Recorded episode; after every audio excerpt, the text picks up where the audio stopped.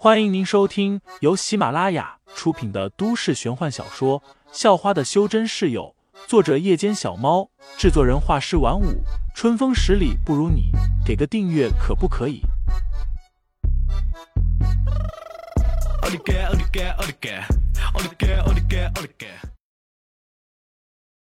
第三十二章，第一女学霸上。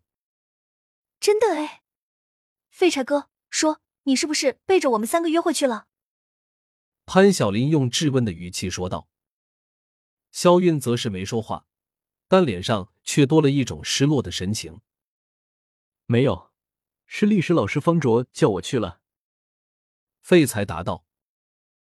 是那个老妖精，他叫你去干什么？该不会是做那种事吧？潘晓林又嘿嘿的笑了笑，显得很是阴险。哪种事？废材问道。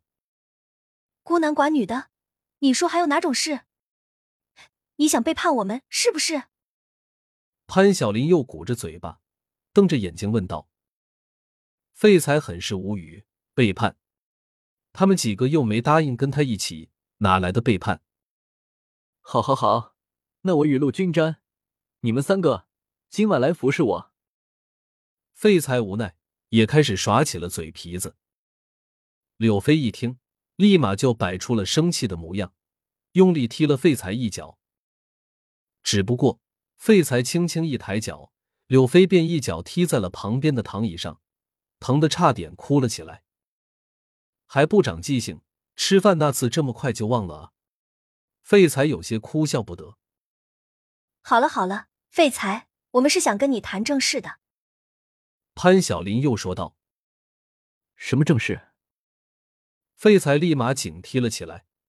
这个潘晓林整天只会打他的坏主意。我们想跟你打个赌，赌明天的开学考试，看看你能拿多少分。要是加起来有两百分，我们三个轮流给你做一个月的爱心早餐；要是没有，你就要给我们三个一人一万块。敢赌吗？潘晓林说道。废材想了想。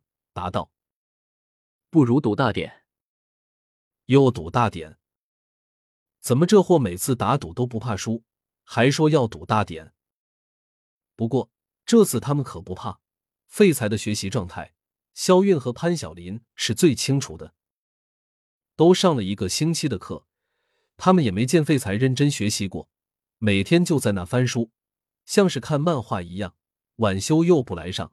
还去兼职当保安值班，这样他能考到两百分根本不可能。于是三个人才决定要跟废材打这个赌。不如这样，要是我有两百分，肖韵要每天早上搭我去上学，潘晓林给我做一个月早餐，柳飞给我一万块。要是没有的话，我给肖韵一万块，给潘晓林当小弟，任由使唤，去跟龚阳伟道歉，还给柳飞做打手。怎么样？废材又说道。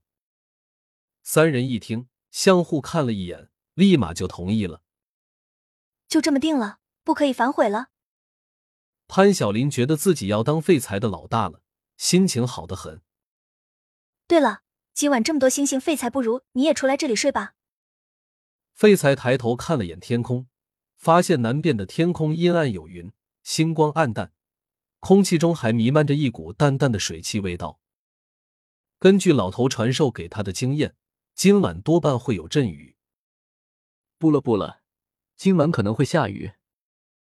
废材摆摆手，然后回房间了。而且，就算不会下雨，他也要忙着修炼以及酝养那些桃子，哪有功夫边睡觉边看星星？傻了吧你！这么好的天气，你说会下雨？潘晓林和柳飞都翻了翻白眼，肖韵却若有所思，似乎也觉得会下雨。不过他也没多想，还是陪着潘晓林和柳飞在外面睡了。凌晨两点半，正在修炼的废材忽然听见了窗外哗啦啦的雨声。混蛋！潘晓林第一个被雨淋醒了，开口就骂道，也不知道是骂谁。紧接着，肖韵和柳飞也行了，三个人就这么抱着被子和枕头，尖叫着冲回了屋子里。都怪废材那个乌鸦嘴！好好的天气，他非要说会下雨。柳飞咬牙切齿的说道。房间内的废材听了很是无语，自己好心提醒，却被他说是乌鸦嘴，还有没有天理了？只不过就在此时，一道闪电划破夜空，轰隆隆的雷声响起，立马把柳飞吓得尖叫了起来。听着柳飞的尖叫声。废材舒了一口气，看来这天还是有理的。柳飞的报应这么快就来了。贼老天，你下雨就好好下，打个屁的雷啊！柳飞又愤愤的骂了几声。在他话音刚落下，夜空又连续亮起三道闪电，轰隆隆的雷声在耳边炸起。这一下，柳飞被吓得赶紧钻回了二楼的房间里。第二天。考试八点整开始。这次的考试似乎很严格，竟然还重新编了座位，一人一桌，全都隔开了。